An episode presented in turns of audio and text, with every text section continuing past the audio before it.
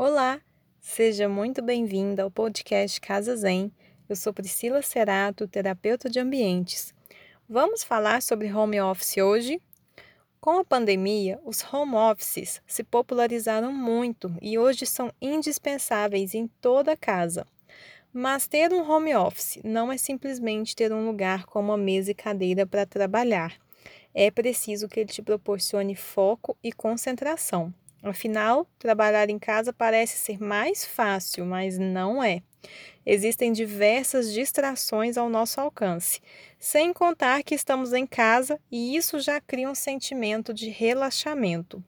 Por isso, uma das maneiras mais fáceis de ter foco e concentração no seu ambiente de trabalho em casa e energia também é apostando nas cores certas para esse ambiente. O nosso cérebro reage às vibrações das cores e por isso temos sensações para cada uma delas. O amarelo é uma boa cor para o home office. Ela é uma cor fácil e gostosa para se conviver. Deixa o ambiente agradável, a permanência durante muito tempo. A gente se sente com aquela vontade de permanecer por muito tempo naquele ambiente porque ele dá a sensação de ambiente aberto, de dia claro, de sol entrando. Ele é uma cor que provoca um estímulo mental, permitindo fluir muitos pensamentos, o que é muito positivo para o trabalho, né? E se você também, se o seu espaço de home office for um espaço escuro, que não tenha muita luminosidade natural, o amarelo é perfeito.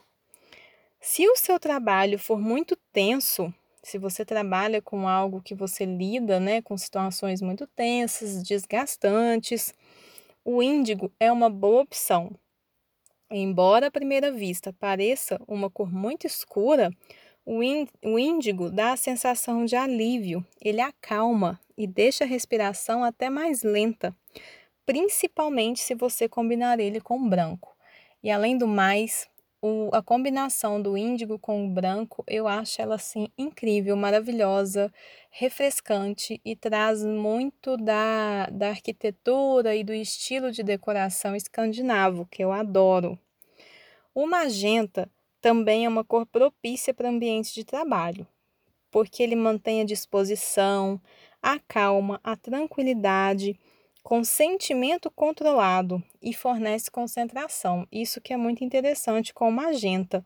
Mesmo ele trazendo calma e tranquilidade, ele traz aquela calma e tranquilidade controlada, né, que não vai deixar a gente naquele estado de relaxamento profundo, né, um equilíbrio e traz essa concentração mental. Você pode aplicar essas cores em uma parede só, em duas paredes, ou fazer, por exemplo, uma combinação de tons diferentes. Então, em uma parede, você aplica um amarelo num tom mais escuro e nas outras paredes, um tom mais clarinho, da mesma cartela.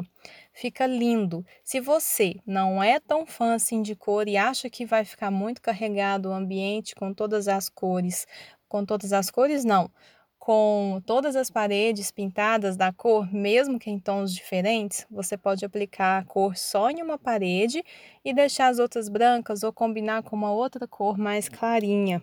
Fica lindo também. A criatividade é o que há nesse momento.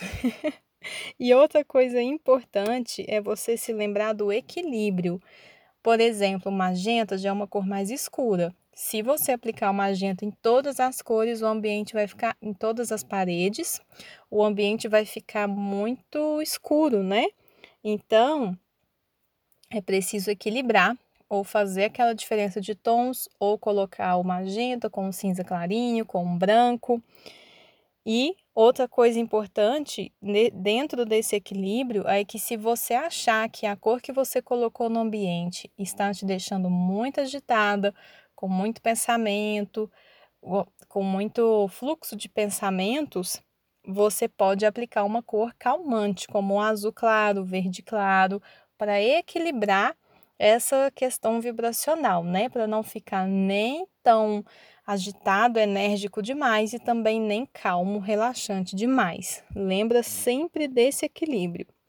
E outra dica caso você não queira pintar as paredes do ambiente, é você apostar nos objetos de decoração. Então, na mesa que você trabalha, coloque ali objetos amarelo, magenta, nessas cores, para te estimular, né? Para te trazer concentração. Você pode colocar um vaso na, naquela tonalidade, né? Qualquer tipo de objeto, até mesmo cristais os cristais nessas cores e também você vai ver que eles vão trazer a energia que você precisa para o seu ambiente de trabalho. Então, fica a dica. Espero que você tenha gostado e que possa te auxiliar a deixar o seu home office ainda mais efetivo, mais produtivo e mais prazeroso para você trabalhar. Até o próximo podcast.